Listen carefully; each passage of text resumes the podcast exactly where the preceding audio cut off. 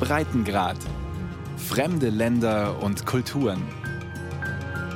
Ein Podcast von Bayern 2.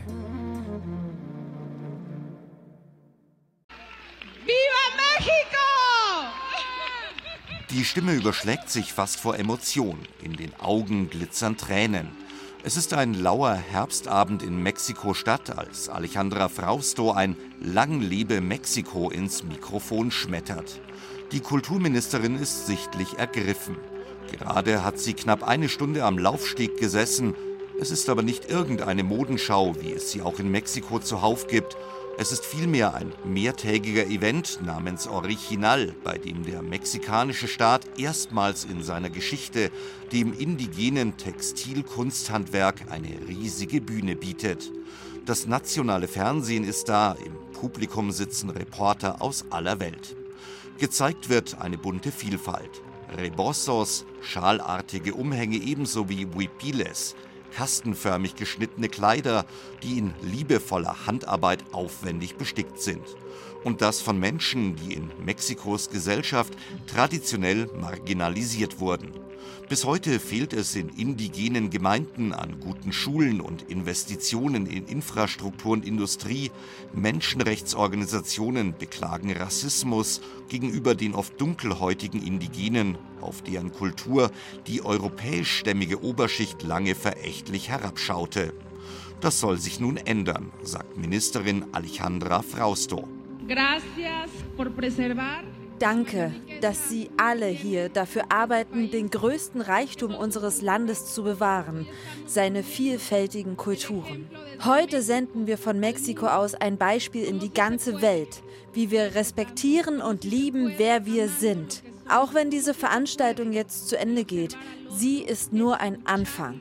Denn diese neuen Netzwerke werden dafür sorgen, dass kein Handwerk, keine Technik verloren geht und vergessen wird dass unsere Vergangenheit bewahrt wird, dass all diese Kulturen, die 500 Jahre lang für ihre Identität gekämpft haben, erhalten bleiben. Heute sind sie alle hier, souverän, lebendig und stolz. Und damit erschaffen sie ein neues Land. Wenn es nach Alejandra Frausto geht, dann soll sich Mexiko in Zukunft nicht mehr seiner indigenen Wurzeln und der Kultur seiner zahlreichen Völker schämen, sondern im Gegenteil stolz auf diese Vielfalt und dieses Wissen sein und sie zu einem Markenzeichen weiterentwickeln. Immerhin gelten zwischen 25 und 30 Prozent von Mexikos Bevölkerung als indigen. Allein der Ort, an dem die Modenschauen und Konferenzen von Original über die Bühne gehen, ist symbolträchtig. Los Pinos, ein weißer Palast, der lange von der Außenwelt abgeschottet war. Über Jahrzehnte residierten in diesem weitläufigen, prunkvollen Anwesen Mexikos Präsidenten. Estamos en un lugar en donde nunca soñamos estar. Wir befinden uns an einem Ort, von dem wir nie zu träumen gewagt hätten, dass wir hier eines Tages stehen. Ein Ort, von dem wir alle ausgeschlossen waren. Und heute ist es ein Haus für uns und Sie alle. Ein Haus für alle Geschlechter, alle Meinungen, alle Identitäten. Und dazu tragen Sie alle mit dieser Bewegung bei. Original. Und das ist nur der Anfang. Original. Que solo es el comienzo. Ein Anfang ist es auch für eine der jüngsten Teilnehmerinnen von Original, deren Mode erstmals vor großem Publikum und laufenden Fernsehkameras von professionellen Models auf dem Laufsteg gezeigt wird. Suilma Sanchez, San Miguel, Quetzaltepec, Oaxaca. Suilma Sanchez ist an diesem Tag anzumerken, wie aufgeregt sie ist, als die Moderatorin sie auf die Bühne bittet. In einem bunt bestickten Kleid schreitet die junge, schlanke Frau mit einem schüchternen Lächeln den Laufsteg entlang, gemeinsam mit zwei Models, die Arbeiten von ihr tragen. Später erzählt sie, die Tage in Los Pinos seien wie ein Rausch gewesen, wie ein Traum. Zwei Wochen nach der Modenschau in der Metropole Mexiko-Stadt treffe ich Suilma Sanchez in einem Café in ihrer Wahlheimat Oaxaca, der Hauptstadt des gleichnamigen Bundesstaates im Süden Mexikos. Oaxaca gilt als eine Perle des Landes und ist ein Touristenmagnet. Das Stadtzentrum ist Weltkulturerbe. Fast alle Häuser stammen aus der spanischen Kolonialzeit oder dem 19. Jahrhundert. Ein buntes, lebensfrohes Mexiko wie aus dem Bilderbuch. Doch hinter der malerischen Fassade verbirgt sich bis heute große Ungleichheit. Der Bundesstaat mit seiner überwiegend indigenen Bevölkerung gehört zu den ärmsten Regionen Mexikos. Viele Dörfer sowie der Heimatort von Zulma Sanchez sind nur auf schlechten Straßen zu erreichen. Die Schulen gerade auf dem Land sind katastrophal ausgestattet. Es gibt Millionen von Analphabeten. Viele der Menschen sprechen gar kein oder nur sehr wenig Spanisch, sondern ihre indigenen Sprachen zum Beispiel Mische, Zapotekisch oder Mixtekisch. Damit haben sie aber keine Chance auf einen vernünftigen Job. In der Regel müssen sie sich als schlecht bezahlte Tagelöhner oder Hausmädchen verdingen, oder sie bleiben gleich in ihren Dörfern, abgeschnitten von der modernen Außenwelt. Darauf hatte Sulma Sanchez aber keine Lust. Die junge Frau vom Volk der Mische rebellierte gegen die Traditionen und einen scheinbar vorbestimmten Lebensweg. Cuando tenía ya unos ocho, diez años, siempre he sido una niña muy inquieta, extrovertida. Ich war schon als kleines Mädchen mit acht oder zehn Jahren sehr extrovertiert und ein bisschen rebellisch. Bei uns lernen Mädchen in dem Alter normalerweise zu kochen, Tortillas zu machen, im Haushalt zu arbeiten. Es wird erwartet, dass man Hausfrau wird, sich um die Eltern kümmert, den Ehemann, die Brüder. Ich wusste aber schon sehr früh, das ist nichts für mich. Und das habe ich auch meinen Eltern früh gesagt. Als ich dann 15 war, habe ich Geld gespart und bin in die Stadt Oaxaca gegangen. Meine Mutter war strikt dagegen und wollte es mir nicht erlauben. Sie hat gesagt, wenn du gehst, dann brauchst du gar nicht erst zurückkommen. Mein Vater dagegen hat mich immer unterstützt. Er sagte, wenn du nach Oaxaca gehst, dann hast du meinen Segen und meine Unterstützung. Er hat mich damals auch zur Busstation gebracht und mein Ticket gekauft.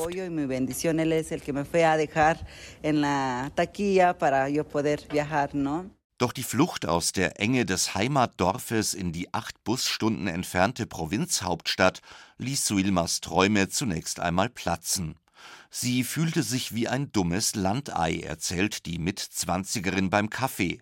Die höhere Schule, für die sie sich eingeschrieben hatte, sei ein Albtraum gewesen.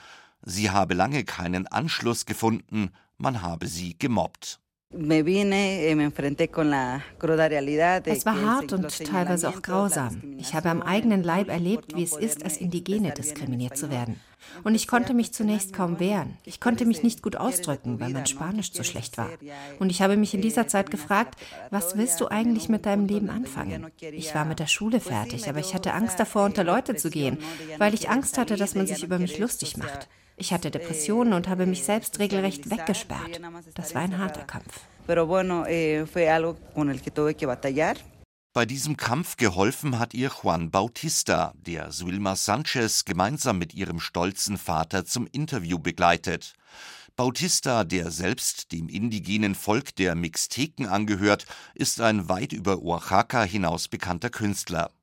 Er bekam Zeichnungen und erste Schneiderarbeiten von Sanchez in die Hand, erkannte ihr Talent, ermutigte und förderte sie.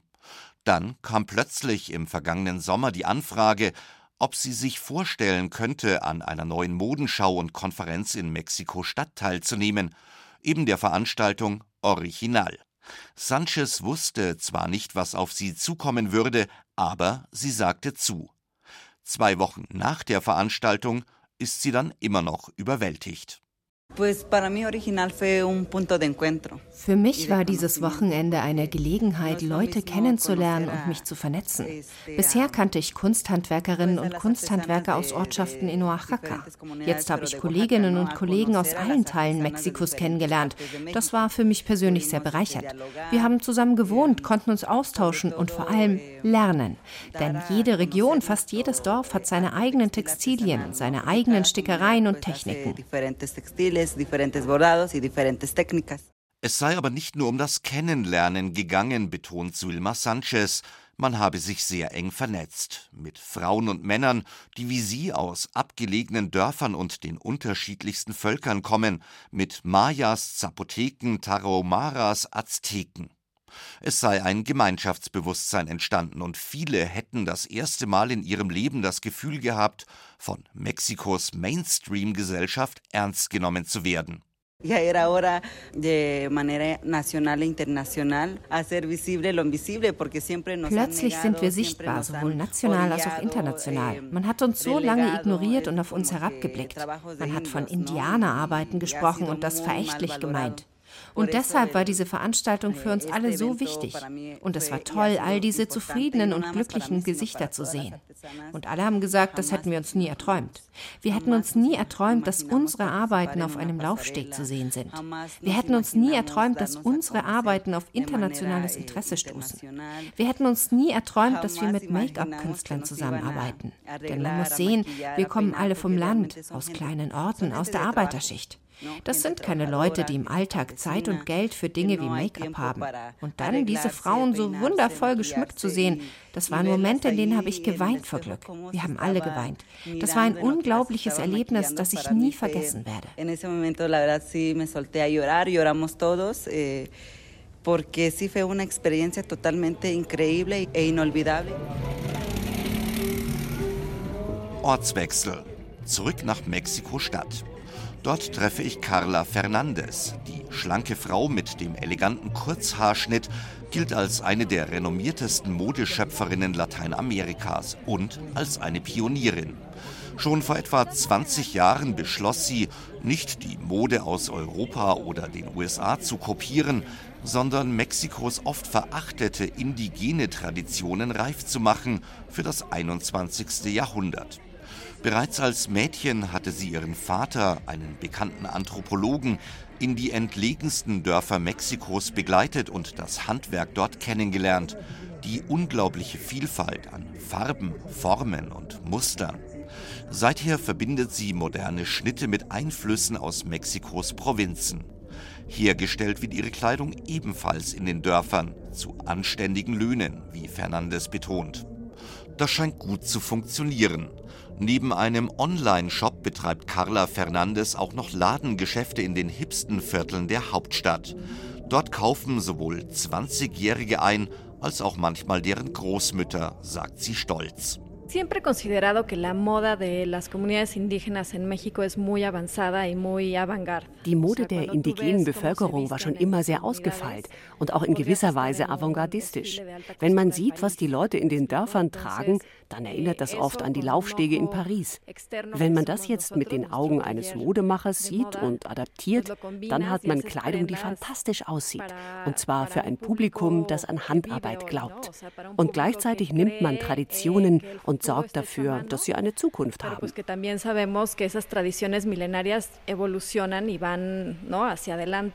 Grundsätzlich ändere sich gerade etwas in Mexiko, ist Carla Fernandez überzeugt.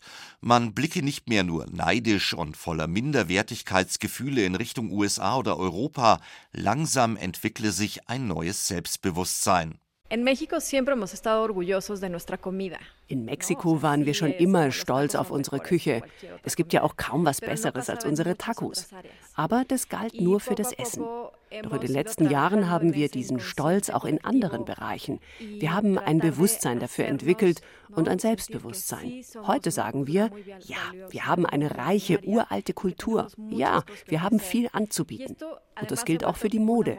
Wir haben unsere kulturellen Wurzeln entdeckt und damit können wir weltweit erfolgreich sein. Wir essen Tacos und keine Hamburger. Wir tragen unsere traditionellen Umhänge und nicht einfach Sakkos. Nur so können wir uns gegen die Globalisierung wehren, mit einer eigenen kulturellen Sprache, die aus uns selbst kommt.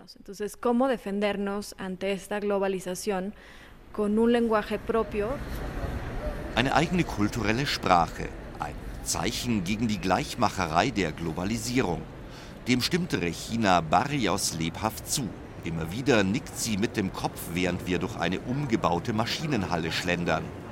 Zwischen Backsteinwänden stehen als Skulpturen riesige blank polierte Kraftwerksturbinen. Sie sind umringt von Ständen, an denen es wie in einem Taubenschlag zugeht. Dutzende Designer zeigen Mode, Schmuck, Schuhe, Taschen, Einrichtungsgegenstände, Geschirr. Es wird gefachsimpelt, gelacht, diskutiert und vor allem gekauft.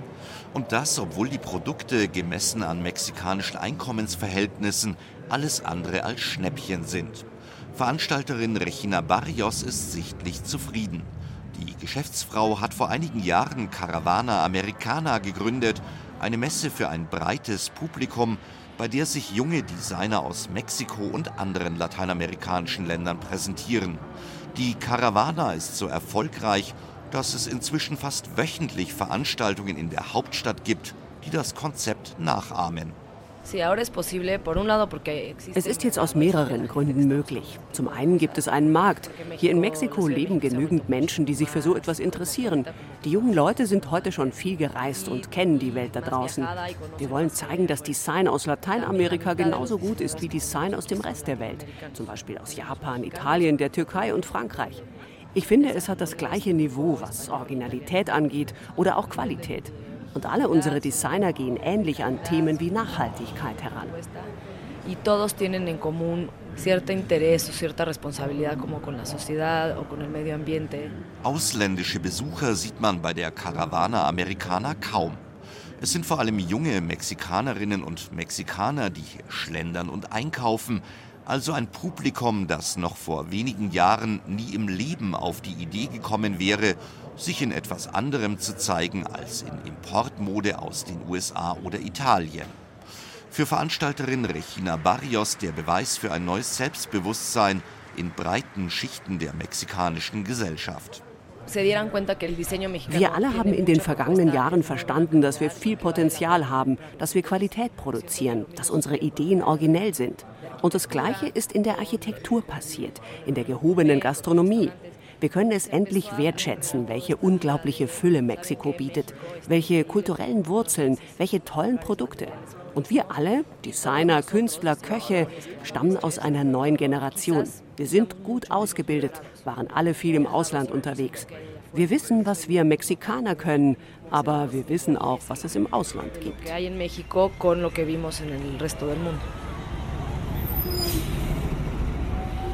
Der Rundgang über die Modemesse hat hungrig gemacht. Aber das ist in Mexiko-Stadt kein Problem. An fast jeder Ecke der Metropole findet man zu jeder Tages- und Nachtzeit etwas zu essen. Auch rund um die Messehalle sind zahlreiche Essenstände aufgebaut.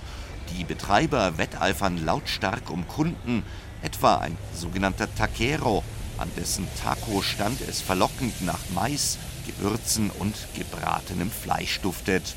Yo le sirvo, señor, pásale. Hay quesadillitas de flor, de hongos, de pollo, de chicharroncito.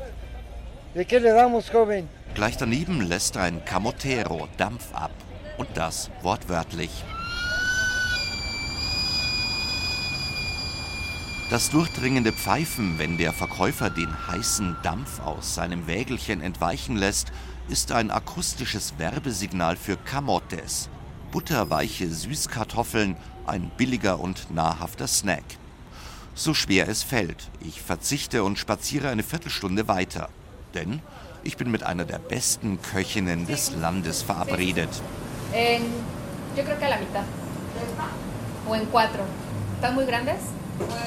In der Küche von Diana Lopez del Rio geht es geschäftig zu. Das Mittagessen ist gerade vorbei, aber für den Nachmittag und den Abend haben sich schon zahlreiche Gäste angekündigt. Einige wenige wollen vor Ort speisen, die meisten aber lassen sich in Corona-Zeiten ihr Essen nach Hause liefern. Hochbetrieb für das überwiegend weibliche Team von Diana. Die Frauen hier in der Küche bereiten gerade alles für den Nachmittag und Abend vor. Anna am Tisch neben uns macht einen Salat aus Kaktusblättern und hier drüben werden fermentierte Karotten geputzt und für einen anderen Salat geviertelt. Wir fermentieren hier nämlich im Restaurant. Die Fermentierung ist eine uralte Technik und sie hat gerade im Norden Mexikos eine große Tradition. Deswegen setzen wir auch auf solche Techniken, die zudem unsere Gerichte leichter bekömmlich machen. In Mexikos Presse überschlagen sich die Kritiker seit Monaten vor Begeisterung über das Restaurant. Knapp ein Jahr nach seiner Eröffnung gilt Musch, so der Name, als eine kleine Sensation. Denn dort gibt es Dinge zu essen, die man kaum irgendwo sonst in der Hauptstadt findet. Das liegt vor allem an der Inhaberin.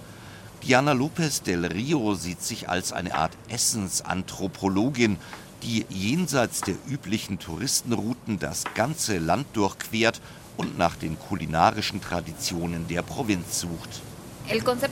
Das Konzept von Mouche ist eine mexikanische Entdeckungs- oder Expeditionsküche. Das bedeutet, wir reisen kreuz und quer durch Mexiko und suchen dort nach traditionellen Rezepten dieser Dörfer und Familien. Als Beispiel serviert sie einen Teller, aus dem es mir cremig hellbraun entgegenleuchtet. Ein Hühnerschenkel mit Reis übergossen mit einer dunklen Soße, die gleichzeitig pikant und bitter schmeckt, dann aber mit einem Hauch Süße überrascht. Daneben liegen ein paar große Salatblätter. Mole de Arroz kommt aus der Gegend von Lagos de Moreno im Bundesstaat Jalisco und ist ein Rezept, das kaum überregional bekannt ist. Die Menschen dort stammen von den indigenen Völkern der Azteken und Chichimeken ab. Das Gericht entstand, weil die Frauen ihre Wäsche im See wuschen. In der Zwischenzeit köchelte Reis zusammen mit Fleisch über einem Feuer. Dabei entsteht eine wunderbare Brühe. Das Ganze wird dann nicht in einer Tortilla serviert, sondern in einem Salatblatt. Denn die Leute hatten nur ein Feuer, damit fehlte der Platz, um Tortillas zuzubereiten. Viel gelernt habe sie in ihrer Karriere auch über die Spirituosen des Landes. Nicht zuletzt den Mezcal. Ein Getränk, das in den vergangenen Jahren vom einfachen Bauernschnaps zu einem weltweiten Trenddrink wurde. Wer guten Mescal brennen will, der muss erst einmal ordentlich schwitzen. Es ist heiß und die Arbeiter, die mit ihren Macheten und Sicheln die Agaven zerlegen, tun dies in der prallen Sonne Südmexikos. Sie trennen die schwertförmigen Blätter von der sogenannten Pinia ab, dem runden Herz der Agave. Es ist Knochenarbeit. Die Pinia hat einen Durchmesser von knapp einem Meter und wiegt mehrere Zentner. Doch ohne sie gäbe es keinen Mescal, den rauchigen, herben Schnaps, der seit einigen Jahren rund um die Welt die Bars erobert. In Mexiko wird er zumeist pur getrunken, in kleinen Schlucken. Hergestellt wird er in ganz Mexiko, vor allem aber in Dörfern wie Matatlan im Bundesstaat Oaxaca. Das Örtchen am Fuß der Sierra nennt sich stolz Welthauptstadt des Mezcals. Hier reiht sich Brennerei an Brennerei und man sieht den bescheidenen Wohlstand, den der Schnaps in die abgelegene Region gebracht hat. Anders als noch vor ein, zwei Jahrzehnten sind die Straßen geteert, die Häuser haben inzwischen alle Stromanschluss, die meisten Familien können es sich leisten, ihre Kinder in die Schulen zu schicken, statt auf die Felder. Stolz führt Pablo Rana durch eine der modernsten Brennereien des Ortes. Der junge Chemiker arbeitet für Sombra Mescal, eine Marke, die vor allem in die USA exportiert. Die Brennerei ist zwar im Prinzip nagelneu, gearbeitet wird aber wie vor Hunderten von Jahren von Hand. Lo que está haciendo realmente es, está, mein Kollege dort drüben leert gerade den Kessel aus. Wir haben jetzt den fermentierten Agavensaft das erste Mal gebrannt. Dabei haben wir den Alkohol gewonnen, den wir ja brauchen. Wir holen jetzt mit der Mistgabel einen ganzen Berg an feuchten Agavenfasern heraus, denn die fermentieren nicht. Die können wir nicht für den Mezcal verwenden. Das ist bei jedem Agavenbrand so, zum Beispiel auch beim Tequila. Esto pasa en el tequila igual.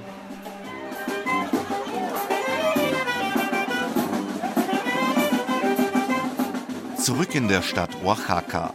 Ein Brautpaar hat an diesem Nachmittag eine Kapelle engagiert, die vor dem Rathaus musiziert.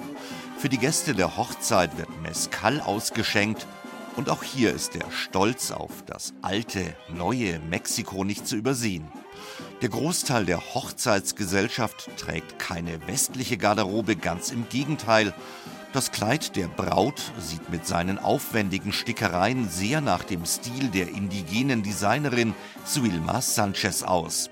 Und die Herren tragen bestickte Hemden mit den traditionellen Mustern aus der Region. Hier wird sie gefeiert, die Liebe und gleichzeitig die Liebe zu den Traditionen Mexikos.